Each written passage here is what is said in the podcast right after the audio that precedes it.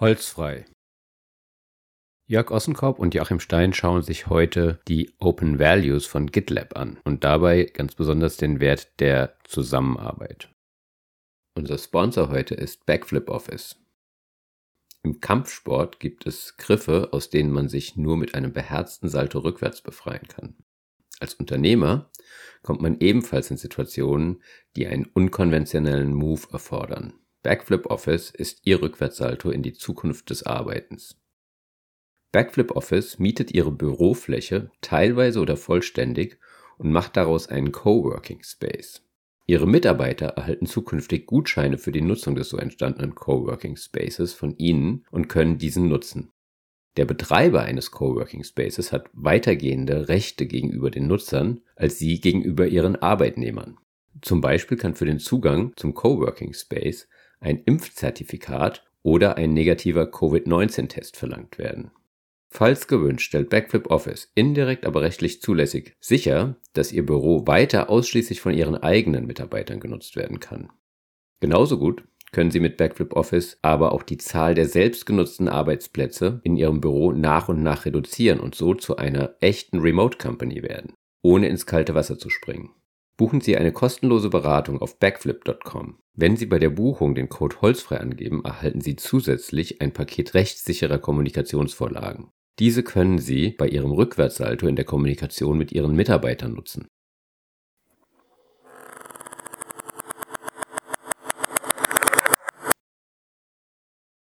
Hallo Jörg. Hallo Joachim.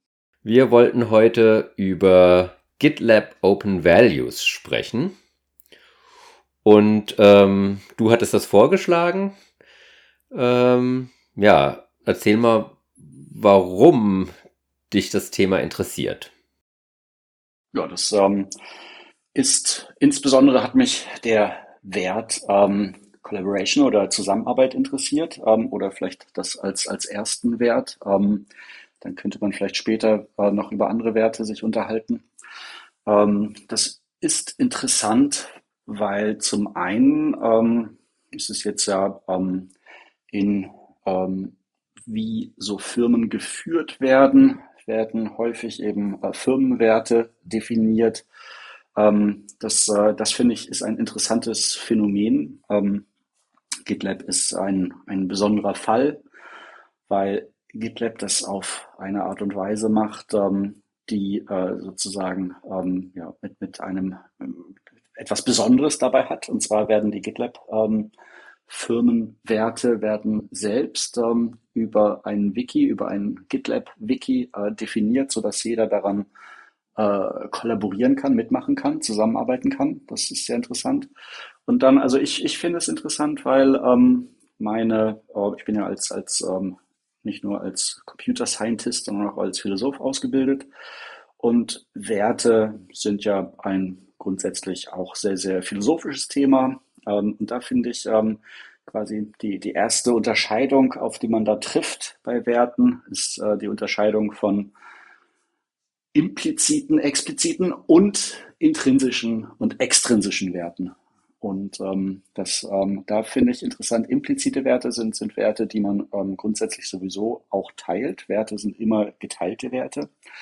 Und die sind nicht ausdrücklich, nicht, nicht aufgeschrieben, ähm, nicht, nicht ausgesprochen. Und äh, bei GitLab, dieser Wert der Zusammenarbeit ist ein aufgeschriebener, ein expliziter Wert. Ähm, und zusätzlich jetzt die, die, das andere Gegensatzpaar, äh, intrinsisch und extrinsisch, ähm, ist, ist ähm, ja, das ist quasi wirklich genuin philosophisch. Das ist die Unterscheidung. Intrinsisch ist ähm, ein Wert, der für sich besteht, ähm, der ähm, sozusagen ein, ein ähm, ich will jetzt nicht sagen absoluter Wert, aber ich meine, so eine ähnliche Diskussion hatten wir schon. Ähm, und ähm, der, der extrinsische Wert, das ist einer, der eigentlich auch nur in Relation zu einem anderen Wert Bestand hat. Das heißt, ähm, ja, ein, ein Beispiel für einen extrinsischen Wert ist, ähm, ähm, ich ähm, bin in der Lage, ähm, äh, einen Führerschein zu machen. Wenn man jetzt Führerschein als, als Wert nimmt, ist es ein extrinsischer Wert, weil ähm, der Führerschein auch nur Wert hat in Bezug darauf, dass man ein Auto fahren kann. Und das Autofahren könnte man dann selbst auch nochmal als, als extrinsischen ähm, Wert. Ganz, ganz kurz, ja? bevor du mit uns jetzt schon ähm, ähm, die ein oder andere Kurve in Höchstgeschwindigkeit nimmst, ähm, als philosophischem Laien äh, fängt mir schon langsam äh, das Gehirn bzw. der Kopf an zu rauchen. Ähm, einen Schritt zurück oder mehrere Schritte zurück. GitLab ist eine Firma und die haben sich ähm, Werte auf ja, die Fahnen geschrieben. Zurück, noch, mal, noch mal einen Schritt zurück. ähm, also wir können das sozusagen jetzt hier als meine Einführung nehmen, warum ich das interessant finde. Und dann müsstest du jetzt erst noch mal sagen, warum du es interessant findest. Ich will trotzdem noch mal ganz kurz erklären. Also GitLab ist eine Firma, die haben sich Werte gegeben und die sind ähm, öffentlich. Und ähm, diese Werte ähm, schreiben sie auch fort auf eine bestimmte Art. Und ähm, das Thema interessiert uns beide. Warum dich? Mich interessiert es natürlich auch, weil ich arbeite auch in einer Firma, ähm, habe da auch ähm, oft ähm, ja, Führungsverantwortung. Das heißt, ähm, bin in einer Situation, wo ich ähm, auch, sagen wir mal, etwas Einfluss darauf habe, wie zusammengearbeitet wird, wie man sich organisiert ähm, und so weiter. Ähm, das ist das eine. Ähm, ich habe natürlich auch ein, wie auch immer, geartetes theoretisches Interesse an solchen Themen oder auch an, an, an ja, gerade daran, wie Gemeinschaften, Organisationen sich eben organisieren, wie wir als soziale Wesen funktionieren. Ich meine, wenn wir in Firmen arbeiten, sind wir ja soziale Wesen. Und ähm, ich finde auch das ganze Thema Kollaboration, also das ist ja einer dieser Werte, die wir uns heute rauspicken wollen, nochmal besonders interessant, weil ähm, das ein sehr positiv belegter Begriff ist. Ich kenne das auch aus meiner Zeit, als ich noch Kunst gemacht habe. Das habe ich ja schon das ein oder andere Mal hier in dem Rahmen erwähnt, dass ich ursprünglich so aus der Kunst komme, wo ähm, die Leute immer ganz gern zusammengearbeitet haben. Und ähm, das war was ganz Positives, wenn man es mit anderen Leuten zusammen gemacht hat.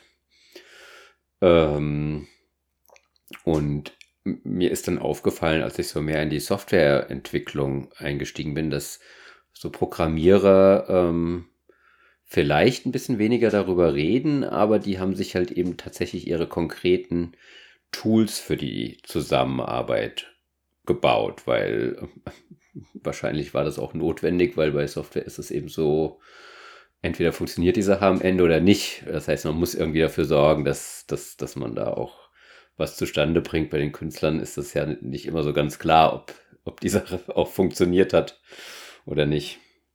Ja, das ist, das ist so, ähm, ja, von daher interessiert mich das natürlich. Deswegen habe ich das Thema auch ähm, sehr gerne angenommen.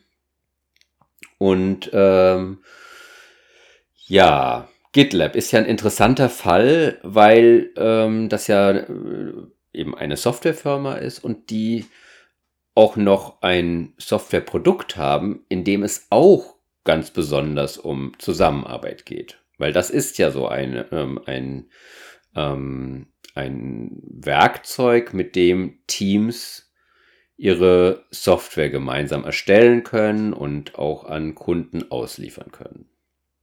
Richtig? Ja, ja das GitLab ist ähm, ein, ein Service, der ähm, um das ähm, Code-Verwaltungssystem Git herum gebaut ist und ähm, der bestimmte Formen der Zusammenarbeit nahelegt ähm, und bestimmte Verarbeitungsmöglichkeiten dann auch äh, sehr vereinfacht. Die Form der Zusammenarbeit ist typischerweise ähm, dass man einen Branch erzeugt. Ähm, und ein Branch erzeugen ist, ähm, ähm, es gibt an der Stelle ein, ein, ein Hauptteil, ähm, sozusagen. Ähm, das, man kann das auch sich sehr gut mit dem Bild des Baumes äh, verdeutlichen. Es gibt den, es gibt den Stamm ähm, und der Branch zweigt davon ab. Und äh, GitLab ist dafür da, in diesem Abzweig seine Arbeit, seine Veränderung ähm, zu vollziehen, um sie dann wieder zurück ähm, auf den Hauptstrom oder den, den Main Branch ähm, äh, einfließen zu lassen. Und, und das wird gemacht ähm, mittels eines ähm, Merge Requests. Und da ähm, gibt es eine Übersicht von, von Veränderungen und die Möglichkeit, ähm, Kommentare zu geben zu den Veränderungen und dann am Ende auch die Zustimmung zu geben. Also das, das, das ist auch,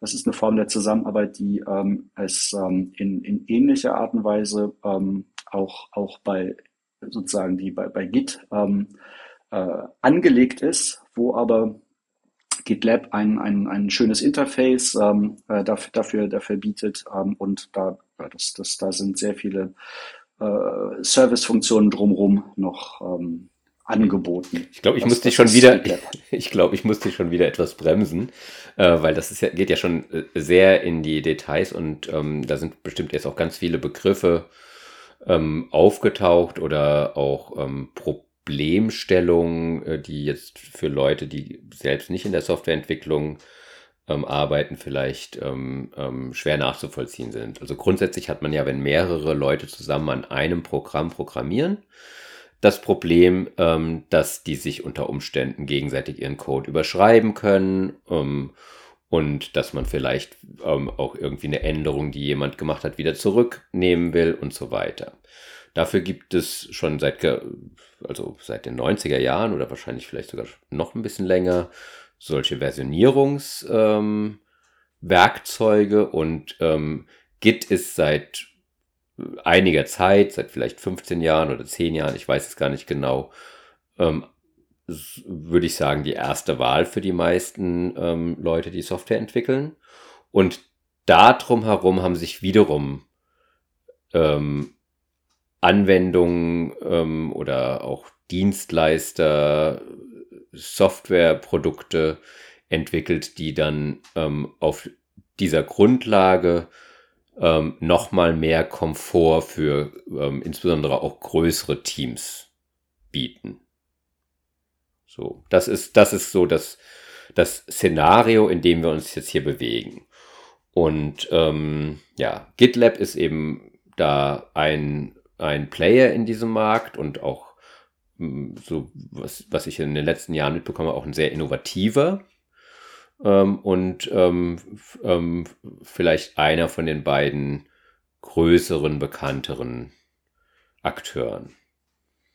Ja, also besonders ähm, bekannt ist GitLab. Ähm, da hast du mich unterbrochen für die GitLab Pipelines. Ähm, die GitLab Pipelines sind dafür da, dass ähm, ähm, bei bestimmten Aktionen, die passieren, zum Beispiel wenn ein Merge Request angenommen wird, ähm, dass dann ähm, automatisierte Abläufe losgestoßen werden. Das heißt dann, wenn ich zum Beispiel ein Merge Request annehme, kann man sich zum Beispiel vorstellen, dass ähm, eine Test-Suite angestoßen wird mit automatisierten Tests. Ähm, oder aber, dass tatsächlich auch ein Deployment ähm, auf einen Server passiert. Das heißt, dass, dass die Änderungen, die ich gemacht habe, dass äh, die dann äh, da draußen dann äh, tatsächlich auch zu sehen sind. Genau, also so ein Merge Request, das heißt, das ist eine Anfrage, dass das, was ich gemacht habe, ähm, übernommen wird in die Software. Kann man das so sagen? Genau. Ja. ja. Und das hat sich halt eben als ähm, ähm, ähm, Praxis weitgehend durchgesetzt. Man kann halt eben mit diesen Werkzeugen auch auf unterschiedliche Art arbeiten, aber so arbeiten ähm, moderne Entwicklerteams. Ja, aber das, was interessant an der Stelle ist, dass das wirklich eben auch ein, eine so eine Art Sollbruchstelle ist für Konflikte. Und deshalb ist es eben auch besonders interessant, ähm, wenn man ähm, äh, diese, diese Konflikte immer dann eben auch mit dem Wert der Zusammenarbeit ähm, äh, im Hintergrund anschaut oder sogar diskutiert. Das, das, da sind, deshalb ist, glaube ich, dieser, dieser Wert der, der Zusammenarbeit äh, wichtig an der Stelle, für, auch für GitLab, aber auch für ihre Arbeit mit Git, aber auch für, für Entwickler. Also ein Merge Request ist ähm, ein, ein Kristallisationspunkt für die Notwendigkeit von Kommunikation und aber eben auch, das ist der Kristallisationspunkt für die Notwendigkeit von, von Zusammenarbeit. Das, das äh, ist das technische, die technische Ausprägung von Zusammenarbeit. Ähm, und so ein Merge Request ist da eben ein, ähm, weil es so ein Kristallisationspunkt ist, ist es auch wirklich ein Punkt, wo Konflikte entstehen. Das heißt, in der Art und Weise, wie man ähm, über Code spricht, ähm, wie man über das spricht, was, was der oder die andere programmiert hat, ähm, welche Anforderungen man da stellt, ähm, das, das äh, ist, ist eine, kann eine heiße Sache sein. Also das, das ist, äh, wenn man als ähm, wenn man als Programmierer in einer Firma arbeitet oder aber auch wenn man sozusagen als Teamlead äh, Programmierer äh, führen soll, dann ist es schon so, dass das dieser, dieser Match Request ist. Da, da können, ähm, da können auch schlimme Dinge passieren oder können Dinge passieren, wo es, wo es, wo es gut ist, wenn man, wenn man Werte hat, die äh, Diskussionen oder überhaupt ein, sozusagen eine, eine Perspektive anleiten an der Stelle. Genau, also man kann sich vorstellen, dass diese Firma, die eben ein Produkt ähm, auf dem Markt hat oder betreibt, das genau dafür gedacht ist, dass da durchaus relativ viel Überlegung und Reflexion ähm, äh, äh, existiert, wie Zusammenarbeit überhaupt funktionieren kann. So, und jetzt kommt noch eine interessante Sache dazu.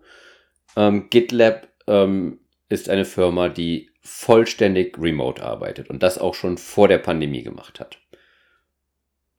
So, und ähm, das ist halt eben auch eine spezielle Anforderung, beziehungsweise ist natürlich, ähm, also man kann sich schon vorstellen, dass eine Firma, die eben komplett remote arbeitet, in einer Zeit, wo die allermeisten Firmen das eben noch nicht tun, ähm, dass, dass, dass es da auch die Notwendigkeit gibt, dass man vielleicht ähm, irgendwie die Mitarbeiter anders ähm, anspricht, einbindet, dass man irgendwelche Sachen macht, um vielleicht Dinge zu kompensieren, die nicht so gut stattfinden, wenn die Leute sich nicht tatsächlich im ähm, sogenannten Meet Space treffen.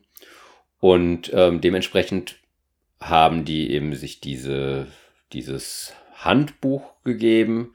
Ähm, und zu dem Handbuch kann man nebenbei auch noch bemerken, dass sie dieses Handbuch eben auch mit ihrem, ähm, also mit Git und ähm, ähm, auch ihrem Produkt quasi ähm, erstellen, weil genauso wie man Programm, Programmcode ähm, natürlich auf die Art versionieren kann und so weiter und ähm, da Input von unterschiedlichen Programmierern zusammenführen kann, geht das natürlich auch ähm, im Prinzip mit jeder Art von Text. Genau. Und an der Stelle haben sie eben auch Merge Requests benutzt. Und da ist es bei, bei GitLab auch sehr interessant, ähm, dass, äh, dass da in diesen Merge Requests Diskussionen stattfanden, dass da auch Konflikte ausgetragen wurden ähm, und dass da eben sogar Merge Requests abgelehnt wurden, die der ähm, CEO gestellt hat. Ähm, und da haben wir eben auch ein gutes Beispiel von, von Zusammenarbeit an der Stelle und auch eben sozusagen toolbasierte, toolgestützte Zusammenarbeit.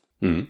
So, und das hört sich jetzt alles erstmal irgendwie ganz gut an. Also alle dürfen mitreden, es gibt irgendwie ähm, also schon mal einen formalen Prozess, wie dann am Ende tatsächlich ähm, ähm, Regeln, die in das Handbuch ähm, ähm, ähm, reinfinden, wie die ausgewählt werden. Also es, es, es, es scheint sehr integrativ zu sein oder inklusiv zu sein. Also ähm, und es, äh, es geht ja sogar über die Mitarbeiter hinaus. Also selbst die Öffentlichkeit darf da ja mitschreiben. Also wir haben auf der ähm, Webseite ähm, haben wir auch so einen Button gesehen, ähm, dass man das editieren darf. Auf der Webseite von GitLab. Ja. Mhm. So, das heißt, wenn, ähm, wenn du da jetzt eine schlaue Idee hast und sagst so, hier, probiert das doch mal so oder das ist doch ein ganz wesentlicher Wert. Ich bin ja Philosoph und ich kann euch vielleicht noch ein bisschen weiterhelfen. Ähm, dann kann das sein, dass GitLab sagt, ja, der, da hat, wir wissen gar nicht, wer das ist. Ähm, aber der hat eine gute Idee und das ne übernehmen wir. Ja, wobei Philosophen meistens nur dafür gut sind, Probleme aufzuzeigen. Oder zu schaffen. Ja. Aber ähm, jetzt an der Stelle ist ja eben auch, ähm, dass das, äh, dass das Interessante ist. Also wir, wir, wir, wir haben da ähm, potenzielle Konflikte ähm, die potenziellen Konflikte sind, sind äh, die bei, äh, bei Firmenwerten. Ähm, da ähm, kann es sein, ähm, dass ähm, die Firma ähm, sich äh, bei den Werten in eine Richtung bewegt, die man tatsächlich auch gar nicht will, äh, wenn man schon bei GitLab ist. Wer ist ähm, Mann? Ähm, vor allen Dingen denke ich mal, äh, nö, das ist an der Stelle ist es jeder. Also wenn jetzt, äh, wenn der Prozess so ist, dass, ähm, dass da äh, Merge Requests erstellt werden und jeder Merge Request erstellen kann ähm, und dann es einen, einen definierten ähm, Prozess gibt, was nötig ist, ähm, dass äh, dieser Merge Request angenommen wird, äh, kann es halt dadurch, dass, dass da allein, dadurch wird ja äh, das Wertegefüge, das explizite Wertegefüge, ähm, wird dadurch sozusagen, kommt in Bewegung. Ähm, und das heißt, wenn jetzt ähm, äh, ein, ein Merge-Request ähm, äh, da angenommen wird in Kollaboration, wo äh, drin steht, was ich, der CEO hat immer recht, ähm, dann äh, gibt es, kann es da durchaus eben, eben Konflikte geben.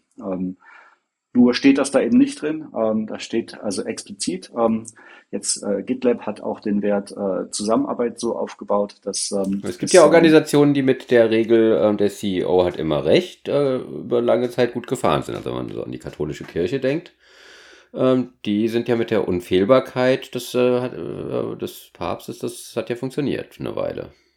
Ja, ja klar, nö. Aber das, das ist das ist an der Stelle auch ein guter Gegensatz. Die Organisation der katholischen Kirche, ähm, ist da ähm, quasi, man könnte das jetzt irgendwie schauen, ob das nicht exakt das Gegenteil ist von dem, was, was GitLab macht. Ähm, und ähm, also, ja, da, ähm, davon abgesehen ist es so, dass das, was ich noch sagen wollte, ist, dass ähm, äh, GitLab die Werte so aufbaut, dass ein Wert noch äh, sozusagen Unterwerte hat. Und da könnte man auch sagen, dass diese Unterwerte, dass die halt natürlich dann auf jeden Fall extrinsisch sind, weil diese Unterwerte, die ähm, spielen dem Oberwert in Anführungszeichen ähm, von Zusammenarbeit zu. Ähm, und ähm, ein, das kann man sich auch noch fragen, ob das jetzt ein Wert ist oder ob das eine Maxime ist. Ähm, äh, ein Unterwert an der Stelle ist äh, Don't Pull Rank. Das heißt, ähm, äh, der CEO darf halt jetzt dann eben nicht so einfach sagen, hey, ich bin CEO, deshalb machen wir das so, sondern ähm, er muss halt das äh, sachbezogen machen und muss auch wie alle anderen Argumente bringen. Und ähm, äh, da gibt es dann auch eine, eine, eine Möglichkeit, ja, das, das hat auch ein demokratisches Element an der Stelle. Ja. Be be bevor, also du hast jetzt ja schon so ein Beispiel gebracht, aber lass, lass uns doch bitte trotzdem nochmal auf ähm, ähm, deine Betrachtungsweise ähm, extrinsisch und intrinsisch eingehen. Also zum einen, was meinst du damit genau und ähm, dann spezieller, ähm, also was meinst du damit in Bezug auf diese Firma? Also ähm, oder beziehungsweise wer ist hier bei extrinsisch und intrinsisch? Wer ist da das Subjekt? Also ähm, wer äh, ist die Firma das Subjekt? Ist äh, der Mitarbeiter das Subjekt? Also äh, wie, wie muss ich das verstehen, dein extrinsisch, intrinsisch an der Stelle? Das ist schon eine weiterführende Frage. Also, ähm, aber deine Frage würde ich so beantworten. Ähm, du ähm, kannst, also was, was, was ja klar ist, ähm, äh, diese Werte, die GitLab da an der Stelle ähm, aufschreibt, die sind auf jeden Fall explizit. Ähm, und dadurch, dass sie explizit sind, ähm, kann sich sozusagen, da ist es möglich, dass sich, ähm, äh, ja, dass, dass sich daraus bestimmte Verschiebungen ergeben. Aber also der Unterschied von, von intrinsisch und extrinsisch besagt einfach nur, ähm, dass ähm, ein, ein intrinsischer Wert, dass der äh, für sich stehen können muss und da ist äh, Zusammenarbeit ist wirklich ähm, äh, ein, ein interessanter Kandidat. Ähm, wenn und es ist beides möglich. Extrinsisch was heißt, wäre was heißt für sich stehen? Also, äh, also das ist jetzt, äh, also, ähm, also ich will es wirklich wissen, ich, das ist jetzt keine Korinthenkackerei von mir. Ähm, also was heißt für sich stehen an der Stelle? Für sich stehen heißt, ähm, dass, dass ähm, kein ähm, Wert ist, der nur dazu da ist oder der dazu da ist, ähm, einen anderen Wert zu befördern. Also für sich stehen heißt, ähm, dass ähm, dieser Wert als Wert ähm, gilt. Dass es ein Wert ist, der ähm, gut ist und der Gültigkeit besitzt. Das heißt, für sich stehen. Und diese Gültigkeit, also diese Gültigkeit währt ewig? Oder ist, kann die Gültigkeit auch ähm, äh, verloren gehen?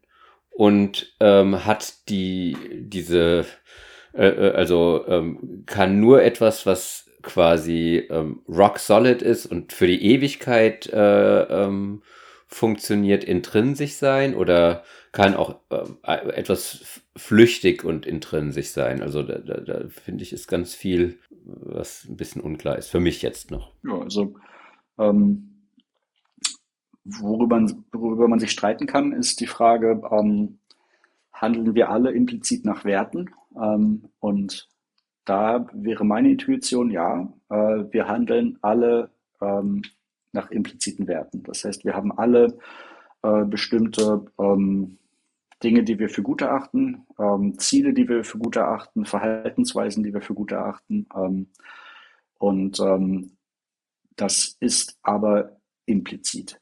Und, aber die können ja sehr unterschiedlich sein für unterschiedliche Menschen.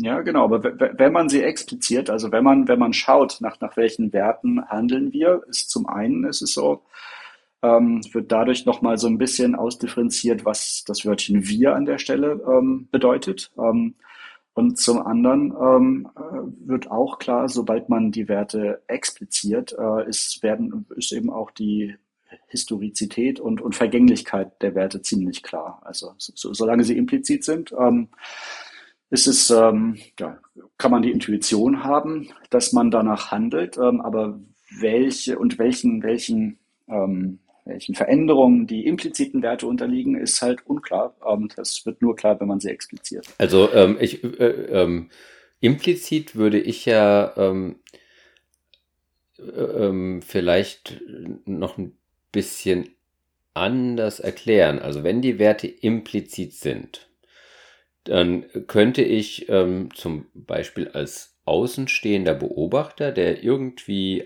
ein Wesen oder auch eine Population von Wesen beobachtet, könnte ich sagen, ah, offenbar ist das ein Wert. Offenbar handeln die so und die Akteure selbst müssten unter Umständen gar nicht wissen, dass sie diesen Wert haben. Das wäre für mich ein impliziter Wert aus, also aus der Perspektive des Akteurs, der diesen Werten folgt, wäre das sozusagen implizit. Es gibt keine Notwendigkeit, dass der Akteur selbst versteht, dass er diesen Wert hat. Bei einem impliziten Wert. Ja, denke ich auch, ja. Mhm. So. Und wenn der also explizit in deinem, ist. In deinem Setup ist, ist er beides. In deinem Setup ist er sowohl explizit als auch implizit. Er ist halt explizit für den Beobachter, ähm, der sich Theorien irgendwie ausdenkt. Ähm, der, der, der Beobachter. Verifiziert. Also wenn der Beobachter anfängt, diesen Wert, also er sagt, ich erkenne diesen Wert und schreibt den quasi auf oder benennt den, dann macht er ihn in dem Moment explizit für einen Zuhörer oder Leser seiner Beobachtungen. Genau, ja. Und für sich selbst, ja. Mhm. Hm, okay. Und ähm, ähm, jetzt haben wir es hier mit expliziten Werten zu tun. Also, oder, genau. also es ist irgendwie ein, äh, äh, ähm, ein Regelset, nenne ich das jetzt mal. Also es sind irgendwie, weil das sind ja schon Verhaltensregeln, die da auch drin stehen. Und die sind explizit gemacht. Ähm, und ähm, die äh, Autorenschaft ähm, liegt aber tatsächlich bei der, ähm, also zumindest bei der Gesamtheit der Mitarbeiter und sogar eigentlich ähm, in, in der Öffentlichkeit. Also es ist jetzt nicht ähm, irgendwie so ein toller Agile Coach, der sich irgendwie ausgedacht hat, wie jetzt diese Firma ähm, ähm, am besten zusammenarbeitet. Also für Leute, die, die das nicht kennen, Agile Coaches sind, sind ähm, Leute, die in der Softwareentwicklung ähm, äh, äh, Teams dabei helfen, gut zusammenzuarbeiten und eben ähm, ähm, ja, also möglichst effizient und auch ähm, mit Ergebnissen Software zu liefern. Ja, ja also ähm, der, der Autor ähm, ist an der Stelle ähm, die Gemeinschaft der Beitragenden und der Autor, glaube ich, ist auch ähm, die, die Regeln, nach denen die Vorschläge, die durch die Gemeinschaft der, der Beitragenden äh, gemacht werden, halt ausgewählt werden und, und modifiziert werden. Das, ähm, also an der Stelle ist, ist sozusagen der Prozess selbst auch Autor.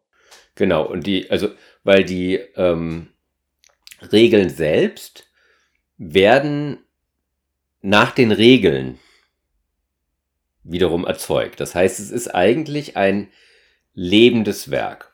Wenn sich die Umwelt, in der diese Firma agiert, oder irgendetwas ändert, oder äh, es Erkenntnisse gibt, dass eine Regel vielleicht präzisiert werden muss oder besser ähm, ganz aufgegeben werden muss, dann ähm, ist das möglich, das zu tun. Weil eigentlich ist das so eine Art ähm, Prozess, der hier definiert ist. Das ist, ähm, würde ich sagen, erstmal eine Sache, die ich ganz gut finde, weil ähm, das ist eben das Gegenteil von dogmatisch. Wir hatten das vorhin schon mit dem unfehlbaren Papst oder dem CEO, der immer recht hat.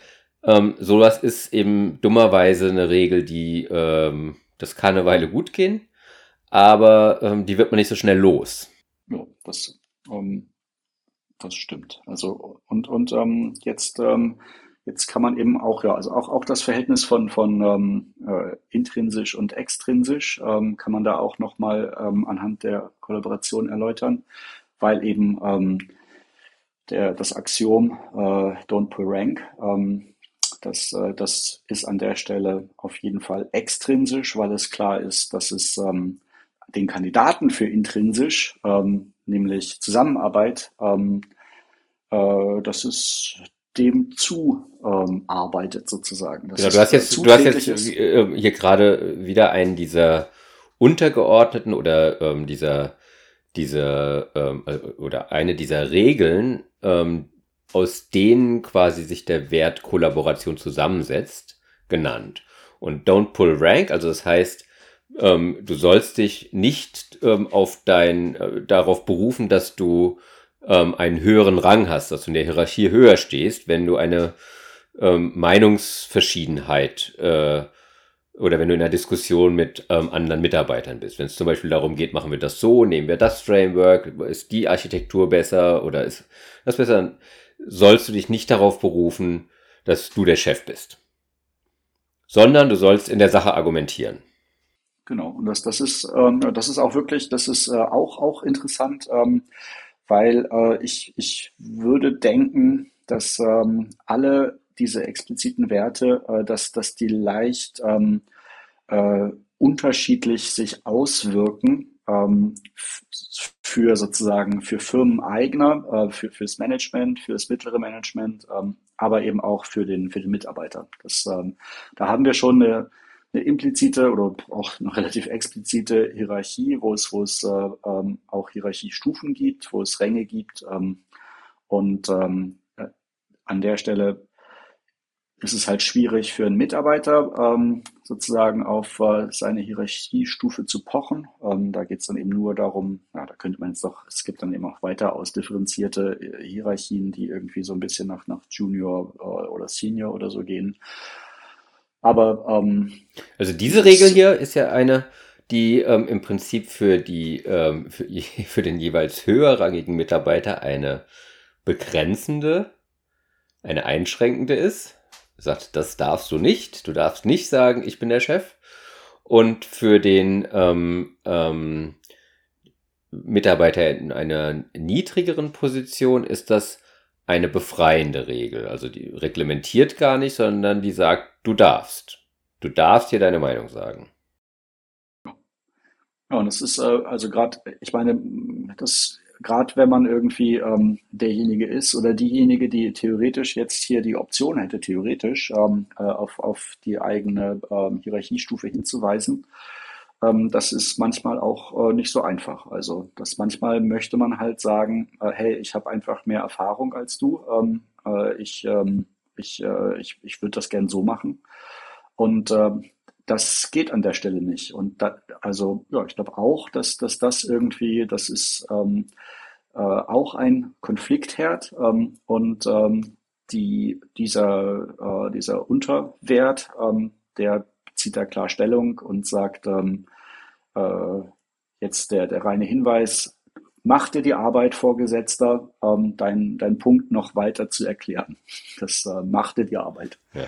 Aber in der Praxis muss man ja auch sagen, laufen solche Sachen ja oft viel subtiler ab. Also, ähm, was weiß ich, wenn wir jetzt eine Diskussion haben, ähm, äh, du bist mein Chef und, ähm, und ich argumentiere gegen deine Position. Ähm, und da sind noch andere Leute im Raum, die auch Meinungen haben, deren Chef du auch bist. Dann kann es natürlich trotzdem, dass man sagt, okay, am Ende, ja, lass uns irgendwie abstimmen. Und dann stimmen die Leute vielleicht trotzdem für dich. Ähm, insbesondere wenn es keine geheime Abstimmung ist.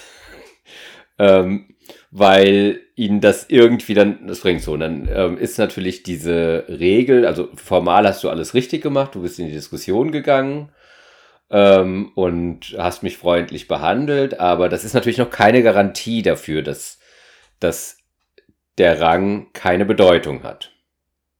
Ja. So, jetzt ist ja, das aber auch nicht so. Auch die Frage ist, ist, ist das schlimm? Also, weil ähm, das wäre jetzt mein nächster Punkt. Ähm, wir sind soziale Wesen und irgendwie, ähm, also man kennt das eben von sozialen Wesen, ob das jetzt bei Menschen ist es wahrscheinlich ein bisschen anders als in einem Wolfsrudel oder so, aber irgendwie hat sich das ja auch in der Evolution, ähm, ähm, ich will nicht sagen durchgesetzt, aber es ist zumindest eine Strategie, die es noch gibt heute, dass man eben Ränge hat, dass man Hierarchien hat. Mhm.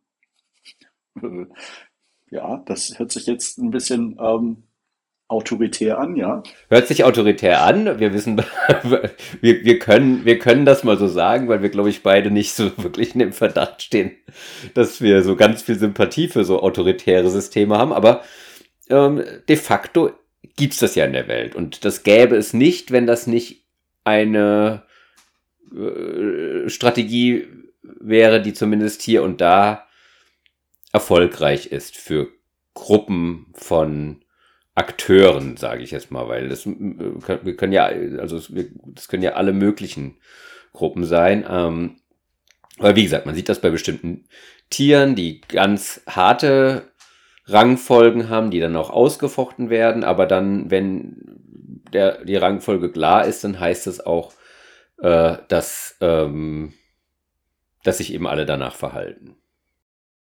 Hm.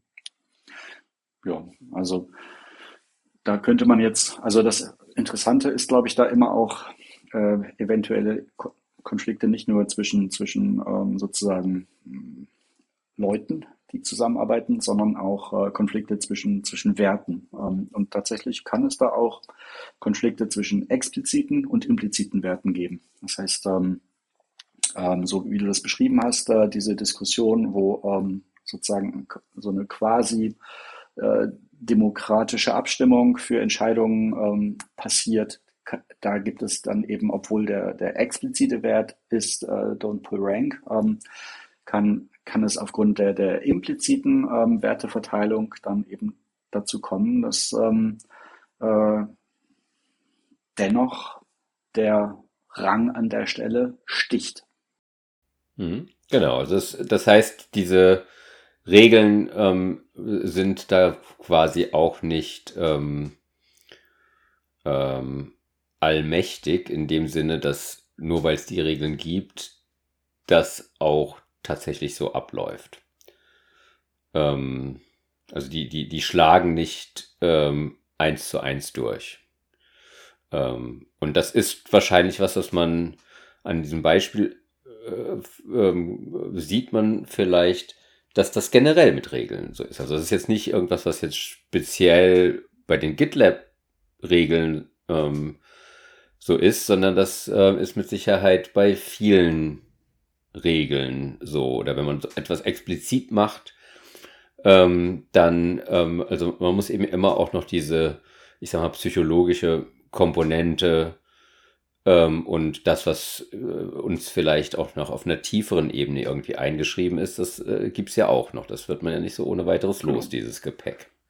Ja, und da, da kann man auch mal sozusagen die Generalkritik ähm, an Firmenwerten auch mal anbringen. Ähm, und die Generalkritik ist natürlich, äh, ähm, warum? Äh, es weiß sowieso niemand, was die Firma für Werte hat.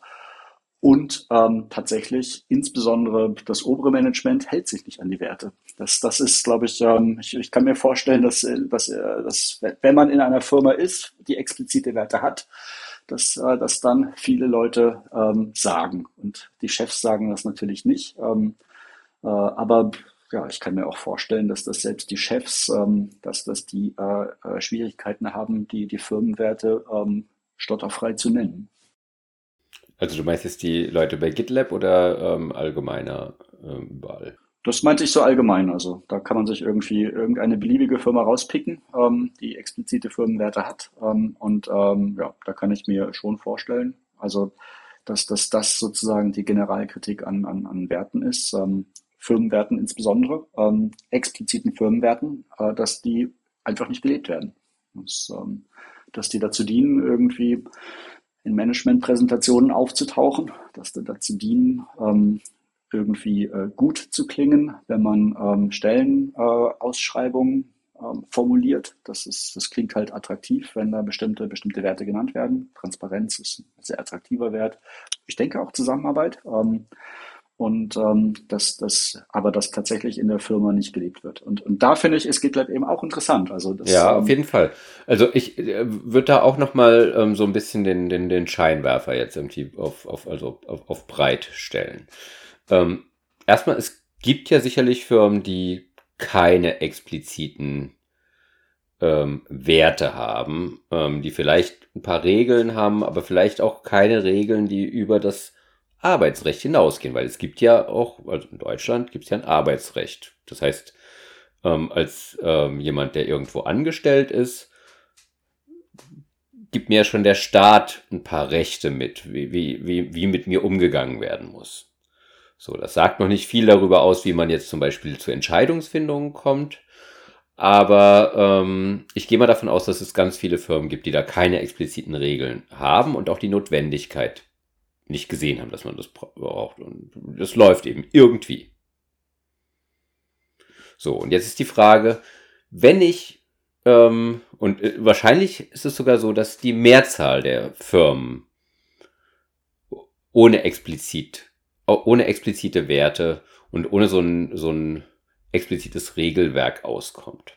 Ja, ja, wahrscheinlich schon, ja. Also ist die Frage, also in welcher Industrie, also ich kann mir schon vorstellen, dass das, äh, dass das jüngere Firmen, dass das die das, also sozusagen Firmenwerte sind ein, ein relativ neues Instrument, ähm, sozusagen die, den, den Charakter, den, das Profil einer Firma herauszuarbeiten. Ähm, und das, ja, das, und wenn du halt so ein Mittelständler bist, ähm, der sowieso seit 100 Jahren super funktioniert, dann brauchst du das vielleicht weniger. So, jetzt ist die Frage, sind, ist das irgendwie verdächtig, wenn Firmen anfangen, sich ähm, so Werte zu geben? Und äh, ähm, um das zu untersuchen, müssen wir ja die Frage stellen, was, was erreiche ich denn damit, dass ich da explizite Werte habe?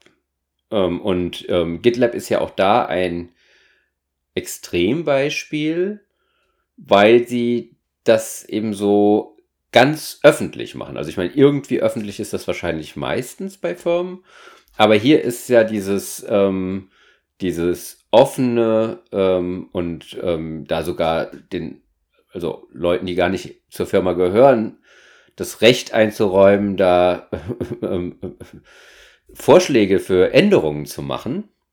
Das, das ist, ist ja wirklich ein Extrembeispiel. So, und äh, was, was erreiche ich damit? Ähm, also äh, zum einen ja ganz sicherlich schon mal, ähm, also zumindest wenn man da Pionier ist und ähm, besondere Regeln hat, auch Aufmerksamkeit. Mhm. Also es wird von außen wahrgenommen. Ähm, und jetzt ist die Frage, wer ist das Publikum, das es wahrnimmt? Das können zum Beispiel potenzielle Mitarbeiter sein. Mhm. Das können auch ähm, de facto Mitarbeiter sein. Also ähm, das können auch Kunden sein. Das kann, das können, kann auch, ähm, das können auch ähm, Behörden oder also regulierende ähm, staatliche Instanzen sein, die vielleicht auch irgendwie gnädig äh, gestimmt werden, weil sie denken, ach, das ist ja so eine korrekte Firma. Ähm, wir denken da auch noch irgendwie an, an Google, Don't Be Evil. Mhm. Es hat ja auch so eine, das war ja auch äh, sehr interessant. Das war anfangs fanden das ganz viele Leute cool und plötzlich hat man gemerkt, so hm, für so einen riesigen Konzern ist das äh, kaum durchzuhalten und da sind Sachen passiert, wo zumindest ähm, keine Einvernehmlichkeit mehr äh, bestand, dass das jetzt durch und durch gut war, was sie gemacht haben. Und Google hat sich dann auch so klammheimlich so ein bisschen davon verabschiedet, von diesem expliziten Wert, nicht böse zu sein. Und ja, da könnte man auch sagen, dass es äh, sozusagen, dass es äh, ein Postulat ist oder sogar ein Prinzip. Ähm, aber ja, auf jeden Fall kann man das jetzt auch als Wert beschreiben. Ja, mhm. ja und äh, aber bei in diesem Fall von Google muss man natürlich sagen, böse und gut, das ist natürlich ähm, auch sehr, sehr schwammig. Also es sind halt eben Gefäße, in die man alles Mögliche reinfüllen kann und wo Leute eben was ganz Unterschiedliches sehen. Das heißt, das ist einerseits explizit, wird aber dann implizit, weil so, ähm, so schwammig ist, was mit böse oder gut gemeint sein kann. Mhm. Und da haben wir ja auch so ein paar Sachen hier drin ähm, in diesen Regeln, die GitLab hat. Also zum Beispiel ähm, Kindness. Also man soll freundlich sein. Hört sich ja erstmal super an. Mhm. Aber was ist freundlich? Ist es freundlich, wenn ich ähm, irgendwie so ähm, ähm, locker mit meinen Kollegen ähm, äh, über irgendwas diskutiere und dann ähm, vielleicht ähm, irgendwie eine ironische Bemerkung mache. So, das ist ja, je nach Kulturkreis kann das schon unterschiedlich ankommen. Ähm, es kann sein, dass ähm, alleine, dass ich da halt eben jetzt irgendwie ein, so, so eine kleine ironische Figur gemacht habe, habe ich dich vielleicht vorgeführt. Ähm, aus meiner Sicht ist das vielleicht was, was eigentlich die, den Ton ein bisschen entschärfen sollte oder so. So. Äh, also äh, es ist eben unklar, was ist freundlich an der Stelle? Ja, aber also ähm, da muss man auch aufpassen, dass man äh, da sozusagen nicht so durch, durch, also eigentlich müsste es ja auch klar sein, was es heißt, freundlich zu sein. Also an der Stelle, irgendwo ist es dann, äh, ist es so, dass man das weiteres Nachfragen sozusagen dann den Sinn auch verschüttet. Also freundlich ist. Ich, ähm, also ich denke, jeder hat eine Intuition, was, was, was freundlich ist. Ähm, und die Intuitionen können unterschiedlich sein. Und äh, tatsächlich kann auch das, was, wo, wo ich jetzt die Intuition habe, das ist freundlich, das kann auch von jemand anderem trotzdem äh, als äh, nicht freundlich aufgefasst werden. Und da gibt's ja interessanterweise dann auch sozusagen jetzt bei äh, den, den Unterwerten äh, gibt's ähm, die ähm, Einerseits gibt's die unter, das, den Unterwert äh, No Ego, denn das, also man soll jetzt irgendwie, ähm, ja, man soll, ja, No Ego sage ich. Dann gibt es. Ähm, äh, Würde ich auch gerne noch näher drauf eingehen. Gleich. Ja, ja, ich will, ich will nur mal alle, alle aufzählen, dass wir irgendwie da nichts, nichts, nichts vergessen dabei. Ähm, es gibt äh, den, den, den Unterwert äh, Short Toes, äh, dass sich niemand auf die äh, Zehen treten lassen kann, weil er kurze Zehen hat. Ähm, und dann ist, glaube ich, auch überhaupt ähm, die, die gesamte ähm, Wertstruktur ähm, ist, glaube ich, und insbesondere Kollaboration ist dazu da, dass man äh, bestimmte Dinge eben ähm, nicht als, als Vorwurf oder nicht, nicht, nicht negativ ähm, auffasst, äh, sondern dass, äh, dass ähm, ja, also da gibt's gibt's jetzt sehr, sehr viele ähm, äh, sozusagen Unterwerte, die, die ähm, dieser Interpretation von etwas eigentlich freundlich gemeinten als nicht freundlich entgegenarbeiten.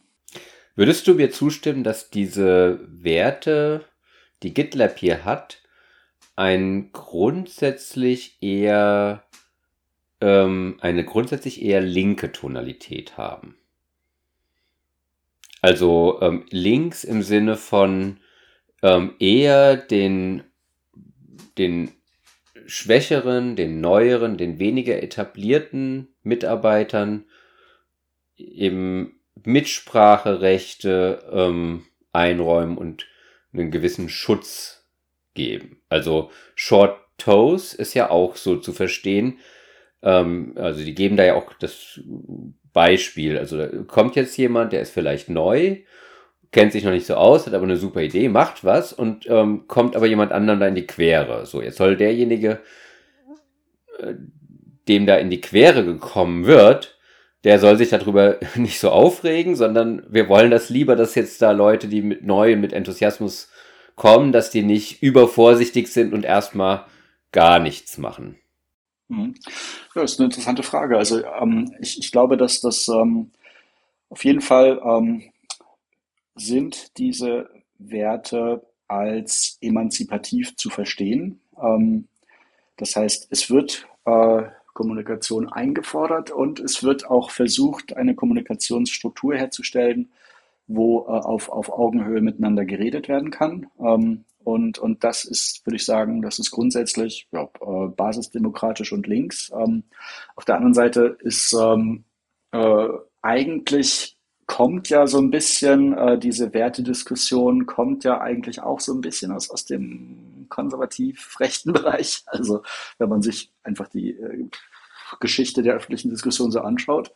Ähm, und, und dann ist auch als drittes ist, ist noch interessant, ähm, ähm, es ist wirklich, um da links und rechts oder überhaupt eine politische ähm, Einordnung vollziehen zu können, geht es halt wirklich darum, was gemacht wird. Also ähm, auch bei GitLab ist es immer noch möglich, ähm, dass äh, diese Werte da kollaborativ erarbeitet worden sind. Ähm, und ja, also das heißt, dass das äh, sich alle Leute mehr Gedanken gemacht haben, dass das äh, sich da irgendwie ähm, äh, die, die Mitarbeiter, die daran gearbeitet haben, dass die sich äh, äh, eben auch dadurch, dass sie sich einbringen konnten, dass, dass sie sich diesen Werten mehr verbunden fühlen. Trotzdem kann es eben sein, dass ähm, diese, diese expliziten Werte ähm, in den alltäglichen ähm, Umgangsweisen bei GitLab halt, dass, dass die immer noch nicht befolgt werden. Eine andere Sache ist, ist sicherlich ja auch, dass ähm, auch wenn die jetzt da alle mitarbeiten dürfen an diesen Regeln und die verändern dürfen, und das glaube ich auch, dass das komplett ernst gemeint ist, ähm, äh, wenn ich das richtig verstanden habe, kam der Impuls, sich auf die Art Regeln zu geben, natürlich schon von den Gründern, ähm, von den frühen Mitarbeitern und ich glaube auch insbesondere von dem CEO ähm, von Sid, äh, der ja auch, glaube ich, in, in, in den, ähm, also öffentlich ein bisschen so eine, so ein Evangelist dieser Arbeitsweise ist. Also das heißt, das ist jetzt nicht äh, ähm, bottom-up entstanden, das ist schon immer noch ein Impuls von oben gewesen, der aber ähm, die, ähm, ich sag mal, die Leute, die die in der Hierarchie dann niedriger stehen, die neuer in der Organisation sind, quasi einlädt. Mhm. Aber man kann natürlich auch, auch da, also ich meine, Misstrauen ist ja immer angehört. Also wenn ich, wenn ich so das jetzt quasi von oben einführe, also wenn ich sage, das ist jetzt meine Firma und ich will natürlich, dass die erfolgreich ist und ich möchte natürlich mit, dass die Mitarbeiter miteinander gut klarkommen, aber auch, dass ich selbst ähm, ein gutes Standing habe, dann schleime ich mich ja vielleicht auf die Art auch ganz, ganz, ganz gut ähm, ein bei meinen Mitarbeitern, weil das ist ja, also das geht ja auch immer in beide Richtungen. Also ich kann ja auch ein Interesse daran haben, ähm, auch wenn ich de facto ähm, explizit Macht habe, zum Beispiel auch Leute zu feuern und so weiter und so fort, ähm, weiß man ja, wenn einen alle hassen, dann ähm, gibt es auch Millionen Wege, ähm, ähm, das, was ich eigentlich will, irgendwie zu untergraben oder zu sabotieren oder eben nicht richtig mitzuziehen. Ja, ja, genau, ja. Mhm. Und also da der Prozess an der Stelle, ähm, der Prozess der Erstellung der Werte, ähm, der Prozess, wie ähm, Git und GitLab genutzt wird, um die Werte auszuformulieren, ähm, da der da Mitautor ist, ist auch wirklich äh, äh, sozusagen, ähm, wäre es nochmal interessant zu schauen, wer kann jetzt unter welchen Umständen tatsächlich so ein Merge Request annehmen. Also das, das wird ein äh, eingeschränkter Kreis sein. Ähm, und das wird auch äh, jemand sein, der ähm, in der expliziten Firmenhierarchie höher steht. Ähm, aber ja, das wäre auch nochmal interessant, ob, ob das sozusagen, ob das so ein Querschnittskomitee ist von, von Leuten, die das machen dürfen, oder ob das eher äh, Upper Management ist. Ähm, das, äh, das ist irgendwie, das, da habe ich jetzt keine Informationen gefunden. Hast du da was gefunden? Mm, auch nicht wirklich. Also kann ich jetzt auch nicht so sagen. Ähm, ja, gut, da müsste man wahrscheinlich da ähm, tatsächlich mal ein, äh, bei denen mal hospitieren oder ein Praktikum machen, um das mal richtig mitzubekommen, wie das da abläuft. Ein Wertepraktikum. Ähm, ein Wertepraktikum, genau, ein Wertepraktikum bei, bei äh, äh, GitLab. Ja, es, es, es gibt halt eben noch so ein paar Regeln, wo, die irgendwie interessant sind. Also zum Beispiel finde ich hier auch noch eine Get to Know Each Other. Also man muss wissen, eben eine Firma, die ausschließlich remote arbeitet. Das heißt, das ist vielleicht gar nicht so leicht, sich da kennenzulernen. Und die Mitarbeiter werden eben explizit dazu aufgefordert, sich zu vernetzen, ähm, sich kennenzulernen. Und ähm, kennenlernen heißt äh, sicherlich, ähm, nicht einfach nur zu wissen, ach, das ist der und der, der ist da und dafür zuständig, sondern ähm, dass man, äh, damit ist halt eben auch gemeint und das ist auch ähm, in, ähm, äh, das wird auch ganz äh, explizit, ähm, gibt es da sogar auch ähm, Rahmen für, wo das passiert, dass man sich informell ähm, ähm, in der Freizeit äh, das, oder in, in, in Pausen, dass man da zusammenkommen äh, kann und eben, ja, das, was vielleicht früher das Feierabendbier war oder so, oder bei Firmen, wo man sich tatsächlich treffen kann, das Feierabendbier war, dass das trotzdem stattfindet. So, also das heißt, die gehen davon aus, dass es besser ist, wenn die Leute ähm, freundschaftliche Verhältnisse miteinander haben, aber auch irgendwie wissen, wie sie ticken. Also die Leute, ähm, es ist auch ein interessantes äh, Ding. Also das heißt, ähm, man soll die Leute nicht nur in ihrer Funktion in der Firma kennen. Mhm. Gleichzeitig gibt es aber auch Regeln, wo es genau darum geht, dass man ähm, quasi die Leute auch trennen soll von ihrer Funktion. Das heißt, wenn man irgendwie eine Entscheidung, die sie getroffen haben oder eine Meinung, die sie vertreten, kritisch sieht, dann soll man das von der Person trennen. Also ähm, wir arbeiten zusammen, ähm, müssen uns auf irgendwas einigen. Wir sind immer äh, unterschiedlicher Meinung und ich kann überhaupt nicht verstehen, wie du zu deinen komischen Ideen kommst. Aber ähm, wir sollen uns trotzdem mögen quasi. Wir sollen, also weil du bist ja nicht, du bist ja nicht nur deine ähm, äh, deine Arbeitsweise, dein Ansatz. Du bestehst nicht nur aus deinen Meinungen, aus deinen vielleicht rationalen Überzeugungen, die du in eine Firma einbringst, sondern du bist ja ein Mensch, der, ähm, äh, äh, egal was er für Meinungen hat, ähm, ein Mensch ist, mit dem man halt eben befreundet sein kann. So, das, das sagen die. Das sagen die in ihren Regeln.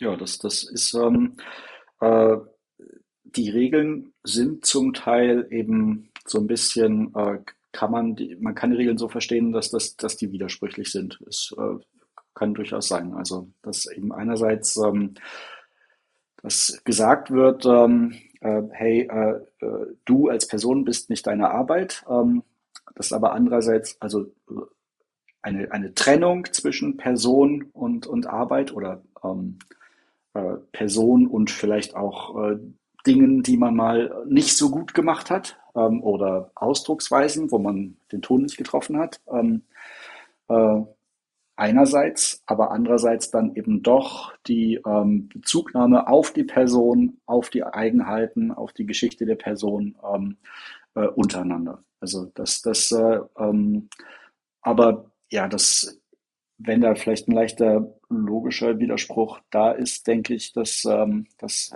ich es ist trotzdem so, ähm, dass auch leicht paradoxe ähm, sozusagen Maximen, dass das die trotzdem in die richtige, richtige Richtung führen an der Stelle. Also ähm, das äh, idealerweise ist es halt so, dass wenn ähm, äh, du da Schwierigkeiten hast, ähm, jemanden ähm, von dem, was er auf Arbeit sagt oder macht, zu trennen und dass du da irgendwie, ähm, ja, dass, dass du, äh, dass, ähm, dass du den nicht so magst oder so, gibt's ja die geringe Chance, ich weiß nicht, wie groß die Chance ist, ähm, ihn mehr zu mögen, wenn du ihn besser kennengelernt hast. Also und ähm, dass das dann auch nicht mehr so schlimm ist, wenn wenn dann irgendwie, wenn du den Impuls hast zu sagen, ah, der schon wieder, immer sagte so und sowas, dass dass du, wenn du den dann besser kennengelernt hast, ähm, auch dass das dann auch gar nicht mehr vorkommt, dieser dieser Impuls. Hm. Ja, ja, klar. Ähm, und das kann natürlich auch wieder, also heißt es dann, dass ich unter Umständen ähm, Dinge durchgehen lasse, die ich normalerweise nicht durchgehen ließe?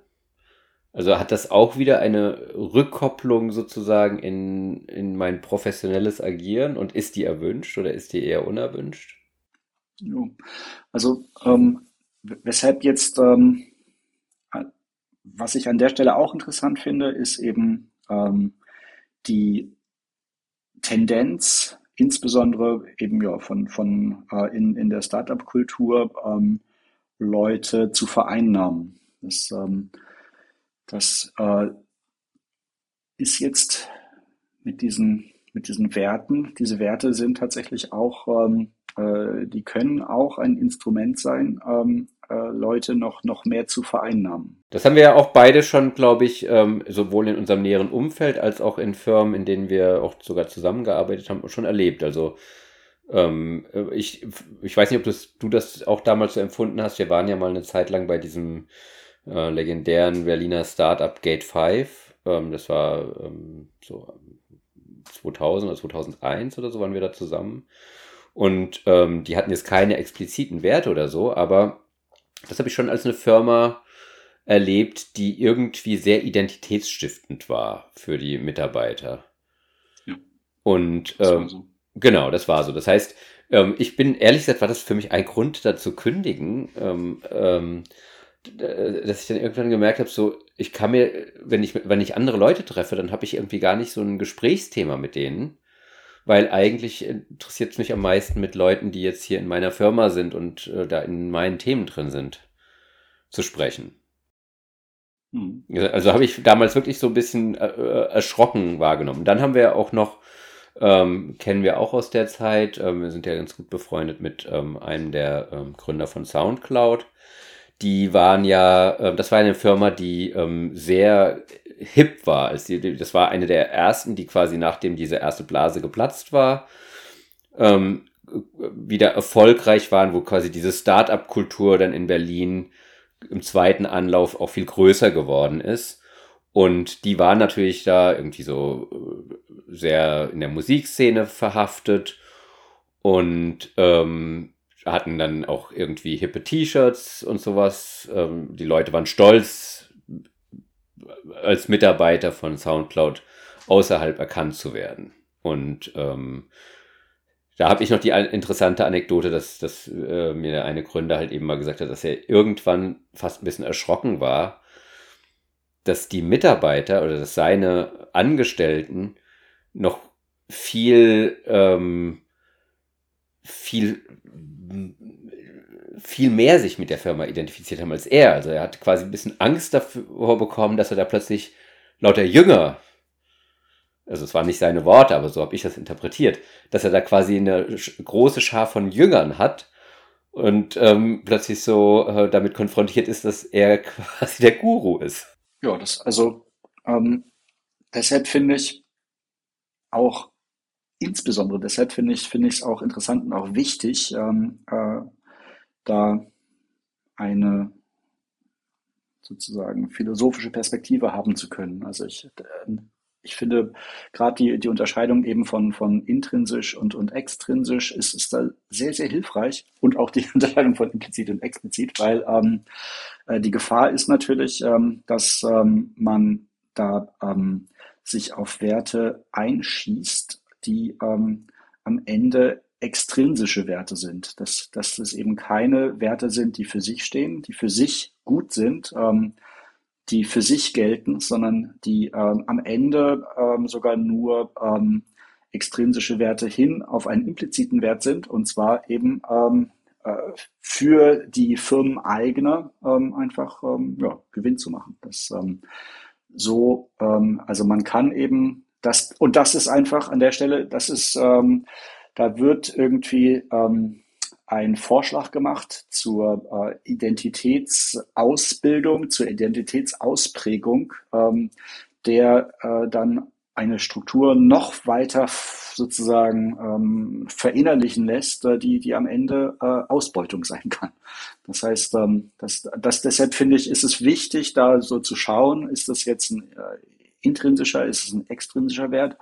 Und also das Interessante eben bei, bei Zusammenarbeit ist so, ähm, dass ähm, da dieser Wert kann extrinsisch sein, wenn es am Ende in, den, in dem konkreten Zusammenleben bei, bei GitLab immer noch nur darum geht, ähm, den, den Firmeneignern ähm, möglichst viel Geld in, in, ins Portemonnaie zu spülen. Ähm, aber tatsächlich ist es so, dass das Zusammenarbeit schon ein Kandidat dafür ist, intrinsisch zu sein. Und ähm, das liegt daran, dass, ähm, ähm, wie du sagst, dass ähm, äh, die, die Zusammenarbeit, ähm, dass die ähm, ein, auch ein Faktor ist ähm, in, in der Evolution von, von Organismen und in der Evolution von, von Menschen, ähm, der ähm, an der Stelle hilfreich ist. Ist Zusammenarbeit auch etwas, was ähm, Spaß macht, ähm, was erfüllend ist?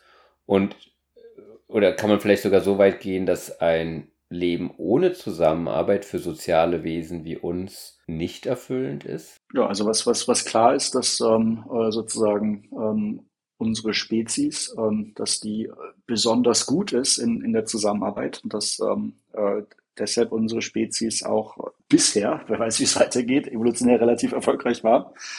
Ähm, und ja, dass man eben auch ähm, an dem Verhältnis zum Beispiel von, äh, von Hunden und Wölfen sehen kann, ähm, dass das ähm, Hunde, ähm, jeder weiß, stammen von Wölfen ab ähm, und äh, Hunde haben äh, sich selbst domestiziert, ist, ist die Theorie. Und den, den Grad von, von überhaupt von der ähm, Fähigkeit von Lebewesen, sich selbst zu domestizieren, ähm, das, äh, da, da, was, was da ein interessanter Indikator ist, ähm, ist, ähm, kann ein, ein Tier äh, äh, einen Fingerzeig verstehen. Also sich selbst domestiziert heißt halt eben nicht wir Menschen haben jetzt die, äh, haben uns da ein paar Wölfe geschnappt und haben die irgendwie gezwungen, äh, uns irgendwie zu helfen, zu dienen oder sowas, sondern ein paar Wölfe haben ähm, ähm, rausgefunden, dass es eine gute Strategie ist, sich den Menschen anzudienen und dann ähm, sorgen die schon für einen. Ja, also wahrscheinlich äh, ist das etwas, was ähm, über ein paar ähm, Jahrtausende äh, sich hingezogen hat. Aber also die, die wahrscheinliche Geschichte ist die, ähm, Wölfe sind per se schon sehr soziale Tiere ähm, und äh, sind, sind ähm, auch ähm, Fleischfresser, aber tendenziell auch Allesfresser. Ähm, und ähm, Wölfe fanden es ähm, äh, sozusagen für die eigene Nahrungsbeschaffung ähm, hilfreich, ähm, äh, nomadisierenden Menschen zu folgen und, deren Abfälle noch zu durchsuchen und zu essen. Ähm, und äh, an der Stelle wurde es immer erfolgreicher für äh, die freundlichsten Wölfe, immer näher an die Menschen ranzukommen. Ja, oder, oder, die, oder die putzigsten, das sind dann irgendwie die Pudel entstanden. Ja, genau. Äh, tatsächlich ist es so. Also ähm, es gibt in der, in der, in der, äh, in der ähm, Gesichtsmuskulatur von, von Hunden und Wölfen kann man äh, den Unterschied sehen, dass das ähm, der Hund einen Muskel hat, der ähm, überhaupt auch nur ein putziges Gesicht hervorrufen kann. Ein Wolf hat diesen Muskel nicht, ein Hund hat diesen Muskel. Und es ist auch so, dass das äh, in, in, im Phänotyp ist es so, äh, dass man da tatsächlich auch ähm, rausfinden kann. Ähm, äh, zum Beispiel Schlappohren sind ein Indikator dafür, äh, dass es ein äh, äh domestiziertes Tier ist. Ähm, und auch auffällige Fellfärbung, ähm, das ist auch ein Indikator dafür, dass es ein domestiziertes Tier ist. Also es gibt, es gibt ein super Experiment in ähm, äh, was, was in Sibirien angefangen wurde vor, vor einigen Jahrzehnten, äh, wo Leute, Russen, ähm, äh, Füchse so aussortiert haben, dass ähm, sie äh, die Füchse sich haben vermehren lassen, ähm, die äh, sich weniger gewehrt haben gegen, gegen Anfassen durch Menschen. Ähm, und das haben sie über Jahrzehnte durchgeführt. Und jetzt gibt's da in, in Sibirien gibt's da einen Stamm von freundlichen Füchsen, der ähm, wenn du da irgendwie äh, in, in dieses Forschungslager ähm, kommst, dann ist es so, dass die sich freuen, wenn du als Mensch da reinkommst, freuen sich die Füchse und kommen an und ähm, wollen mit dir interagieren. Und ja, das, das finde ich, finde ich echt interessant. Und die haben eben Schlappohren und die haben äh, auffällige Feldzeichnungen, also so Art Blässen. Ja, aber äh, von denen hat sich, von denen hat sich vor einigen Jahren sicherlich mal einer hier ähm, hier nach Brandenburg verirrt. Also, ähm, du weißt, sitze ich ja hier im Wald ähm, außerhalb von Berlin. Und ähm, wir hatten ähm, ähm, Besuch hier und äh, äh, die äh, Dame hat in der Hängematte gelegen und dann kam ein Tier an, das sie so Gedanken verloren, ohne hinzugucken, gestreichelt hat und dachte, das wäre eine Katze und guckt runter, na was ein Fuchs. Süß, mit Schlappohren.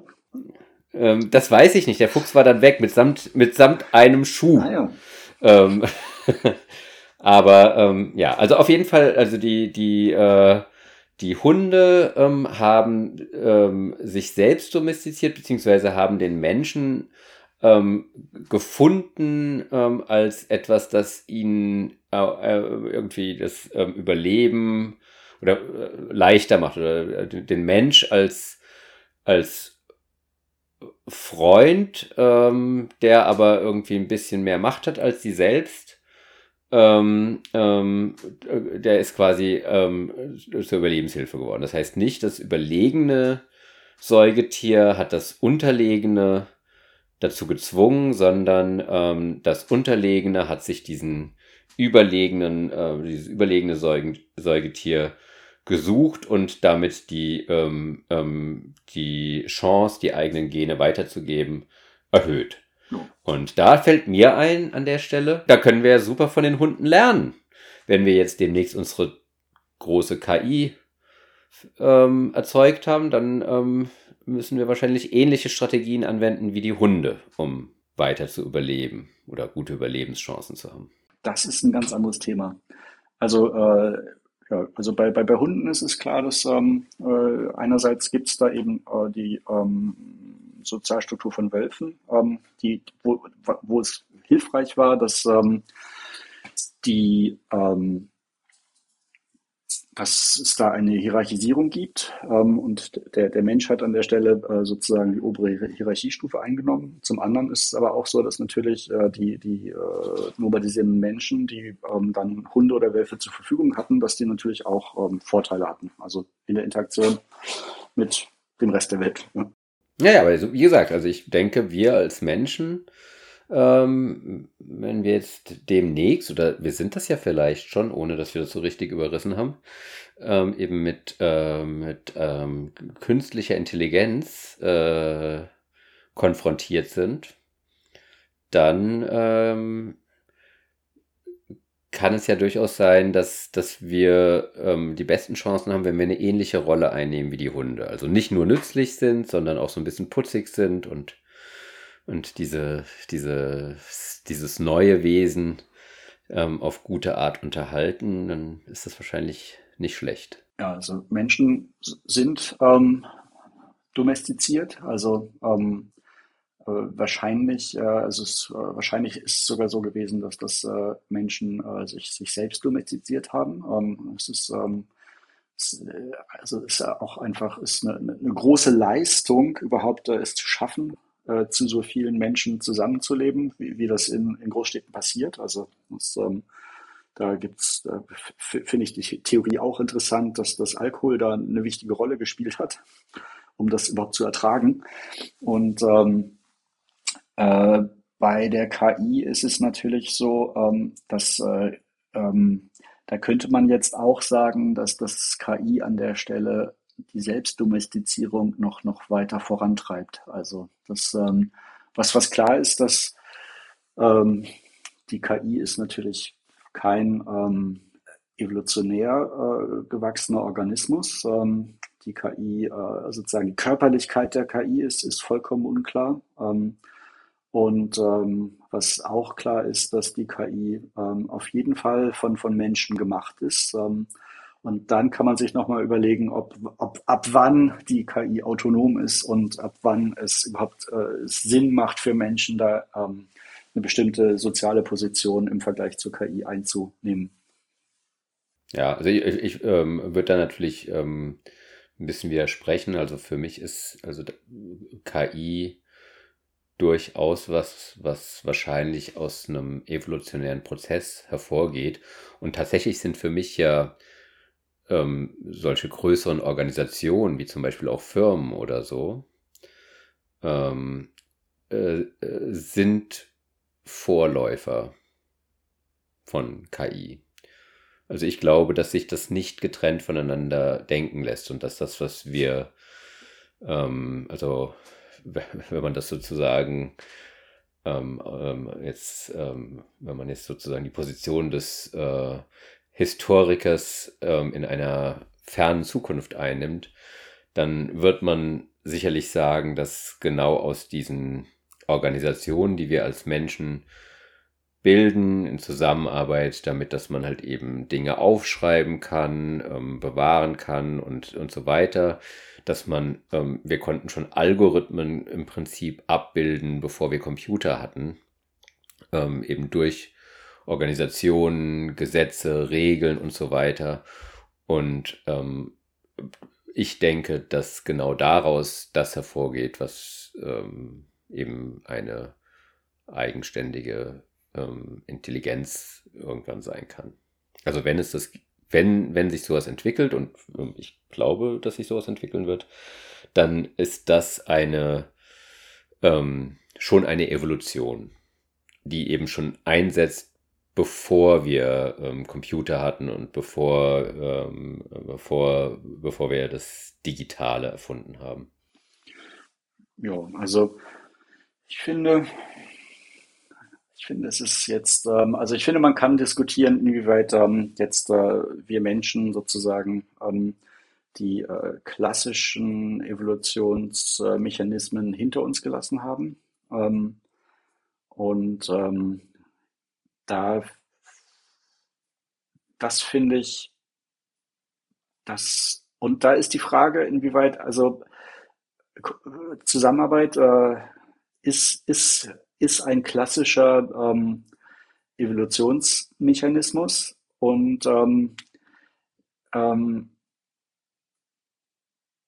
trotzdem glaube ich, ähm, dass zum Beispiel mit, mit äh, dass wir dadurch, dass wir ähm, implizite und explizite Werte haben, ich kann mir vorstellen, dass das irgendwie zum Beispiel ähm, ein Schritt aus der klassischen Evolution heraus sein kann. Das einerseits ist so, äh, Zusammenarbeit ist, ist, ein, ist klar ein Wert. Ähm, Aber mit klassischer Evolution meinst du halt eben die Evolution ähm, ähm, der Gene letzten Endes.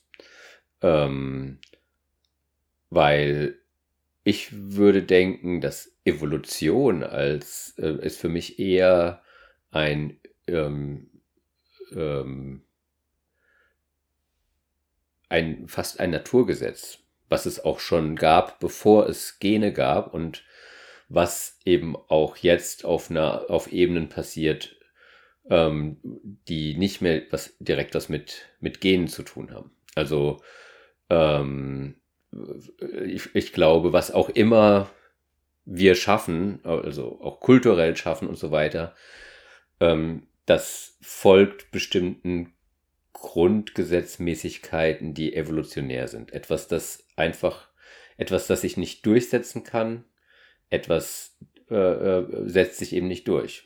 Wenn es, ähm, also auch Konzepte, Ideen, die nicht verfangen, ähm, setzen sich eben nicht durch. Wenn äh, andere Ideen überzeugender sind, ähm, und das muss nicht unbedingt rational überzeugender sein, dann verbreiten die sich eben und ähm, die äh, ähm, das ähm, ich sag mal die ähm, das Medium in dem das passiert Äh, das äh, kann sich ändern.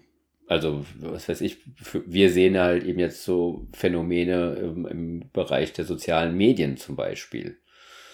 Ähm, aber das fing natürlich alles schon viel früher an, als wir angefangen haben, eben eine Kultur zu entwickeln. Also äh, das als, als wir Gehirne hatten, die eben da eine Kommunikation ähm, hervorbringen konnten, die äh, vorher so äh, die andere ähm, Tiere, andere Spezies so nicht hervorbringen konnten. Mhm.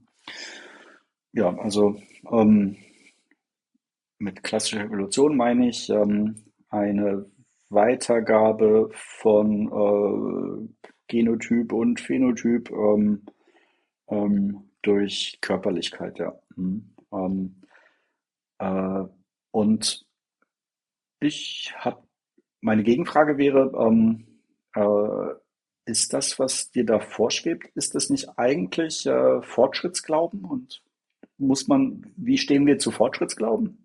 Also ich, ich, ich weiß nicht, was mit Fortschrittsglauben gemeint ist an der Stelle. Dass sich die bessere Idee durchsetzt und äh, das, da, dadurch muss ja alles besser werden. Hm. Nee, nee, nee. Ich glaube nicht, also ich glaube, besser und schlechter sind da einfach keine, das sind für mich gar keine Denkkategorien. Okay, also dass, dass sich die passendere Idee durchsetzt und dadurch wird alles passender. Nee, ich sag nur, es setzen sich Sachen durch und andere Sachen setzen sich nicht durch. Und das, was sich durchsetzt, ist eben das, was übrig bleibt. Also, was soll man dazu sagen? Also, ich meine, und es ist ja nicht alles, was, äh, äh, also auch was wir ähm, beobachten an, ähm, was, was es in der Welt gibt. Da gibt es Sachen, die finden wir gut, da gibt es Sachen, die finden wir nicht so gut. Ähm, aber man muss konstatieren, alles, was wir zurzeit beobachten können, ähm, hat sich eben zumindest bis jetzt durchgesetzt. Also wenn ich jetzt zum Beispiel politische Systeme betrachte, da sage ich, ah, ich finde das irgendwie ist mir das ein bisschen äh, nicht nur äh, unsympathisch, sondern ich finde das auch, ich glaube auch ehrlich gesagt nicht dran, dass es sich langfristig durchsetzt. So ein, so, äh, so ein System, wie man das in China hat, äh, wo halt eben irgendwie ähm, ähm, weniger äh, Freiheit für den Einzelnen ist und wo auch unklar ist, also auch wenn die Führung da aktuell vielleicht so ganz gute strategische Entscheidungen zu treffen scheint, ähm, ähm, dann ist trotzdem halt eben unklar, ob die überhaupt erneuerungsfähig sind oder so.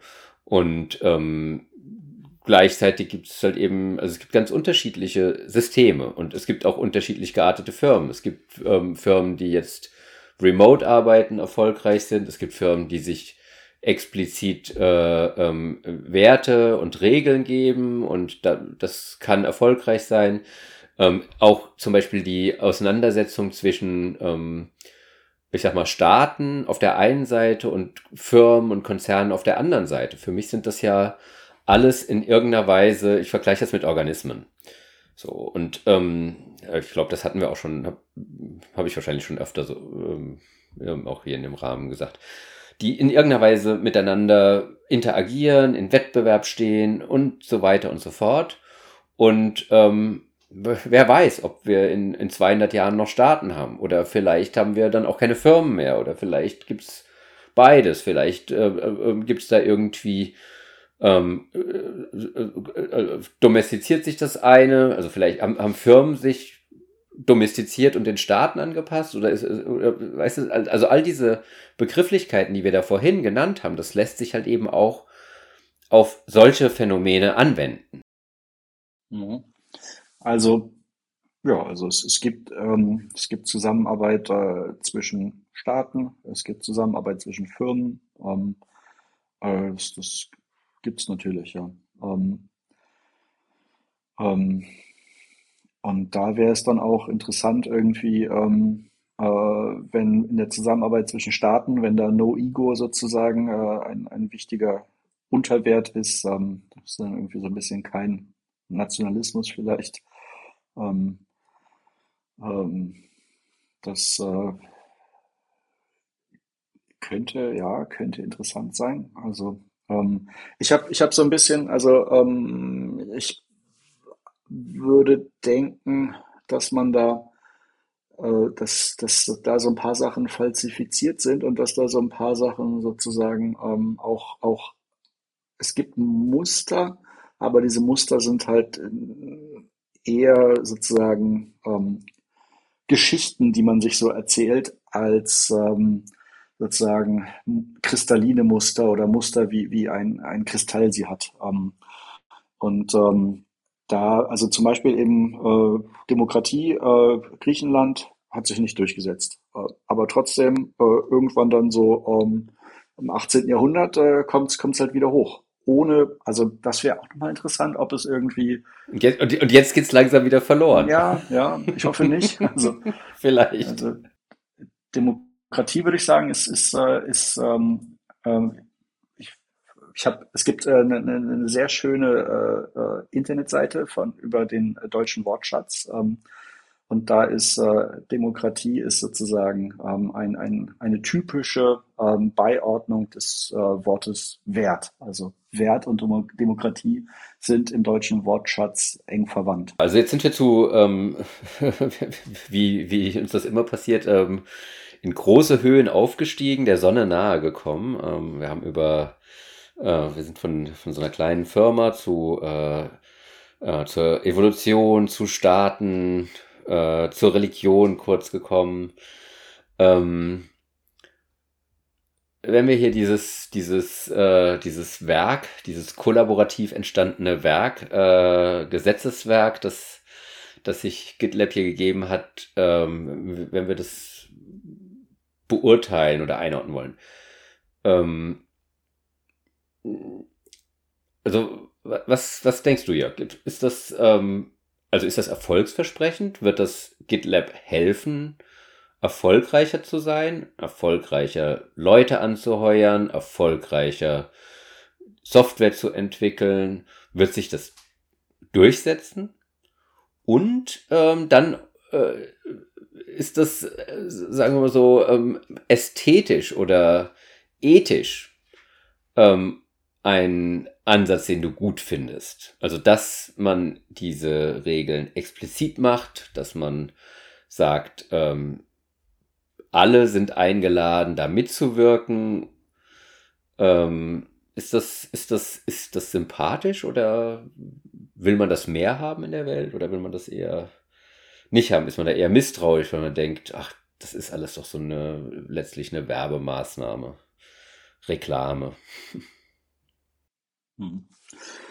Also, ähm, ich glaube, es ist ähm, auf, auf ganz unterschiedlichen Ebenen, es ist ein, ein Anlass für, für Gespräche. Ähm, also nicht umsonst äh, reden du und ich jetzt ähm, darüber. Ähm, und ähm, also wenn die Werte explizit sind, dann laden sie ein, äh, darüber zu reden. Ähm, und das, das finde ich, finde ich gut. Also ich finde es, finde es gut, ähm, sich über Werte zu unterhalten. Ähm, und ich finde es gut, sich, sich klar zu werden über, über Werte. Ähm, und ähm, äh, ja, ich finde es auch gut, äh, implizite Werte explizit zu machen, weil das eben am Ende auch heißt, dass sie überprüfbar werden und ähm, man unter Umständen ja, Werte, Werte ablehnen kann oder auch andere explizite Werte, die man vorher vielleicht nicht so hatte, annehmen kann. Ähm, ich, ich, ich muss sagen, ähm, aus äh, dieser, dieser Liste mit, mit, den, mit den Unterprinzipien, ähm, da finde ich einiges wirklich, wirklich hilfreich und aber einiges irgendwie finde ich äh, so, dass man drüber nachdenken kann. Ähm, also äh, eben äh, Short Toes, No Ego, ähm, was wir gar nicht erwähnt hatten. Äh, negatives Feedback wird nur in 1 zu 1 Situationen gegeben. Das, das sind lauter Dinge, ähm, die ich inspirierend finde. Ähm, und ähm, deshalb wäre meine Intuition, ähm, dass das GitLab hilft. Ähm, und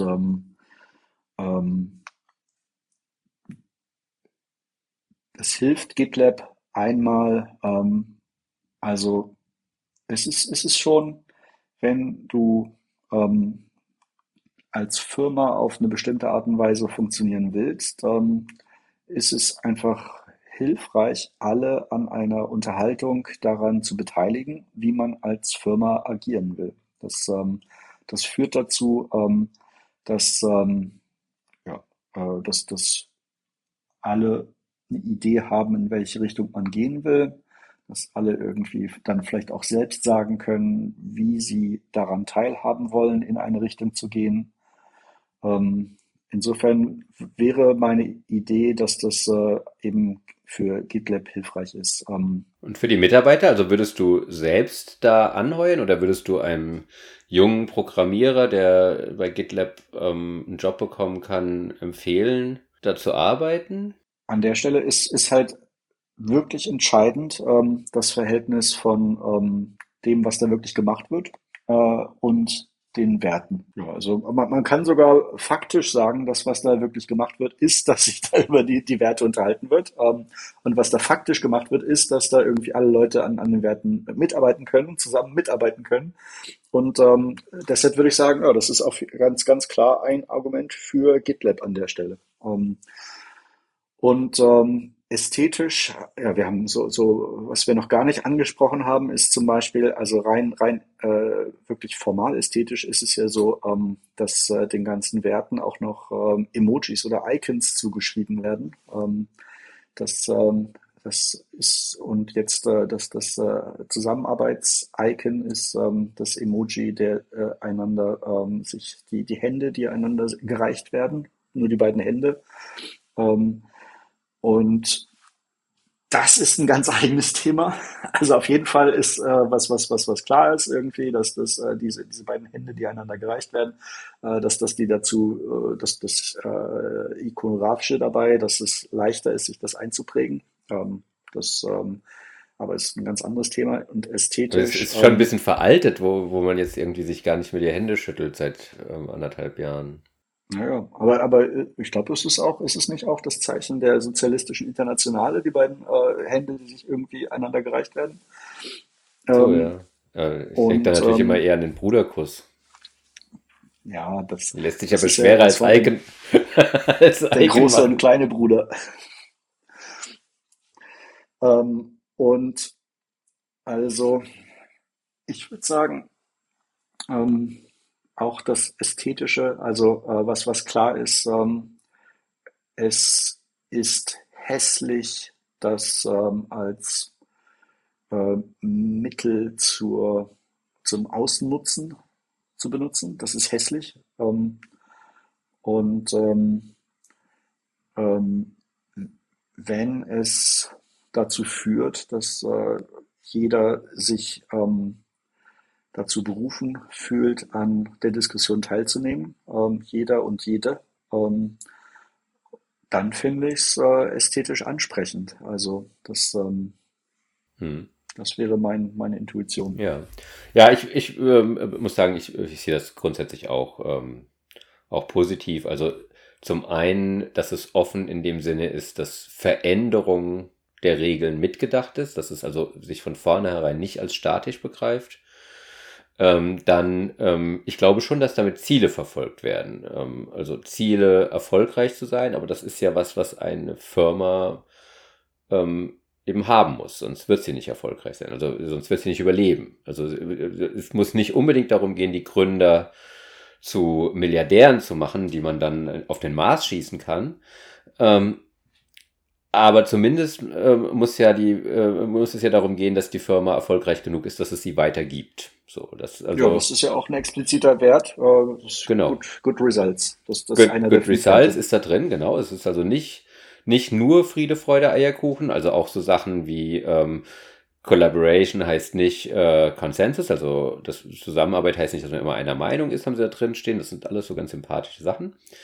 Ähm, das heißt, ich sehe da jetzt auch nicht irgendwie so den großen manipulativen Masterplan. Also auch wenn das natürlich, solche Regeln natürlich immer irgendwie manipulativ in dem Sinne sind, dass sie dazu führen, dass Leute sich auf eine bestimmte Art verhalten.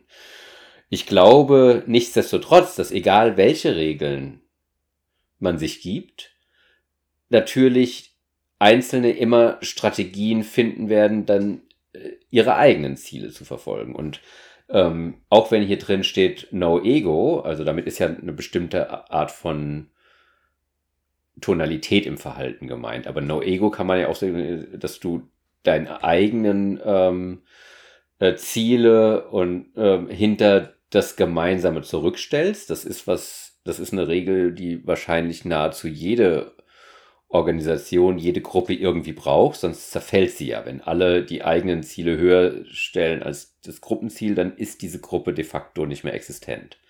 So, das ist eigentlich nahezu selbstverständlich.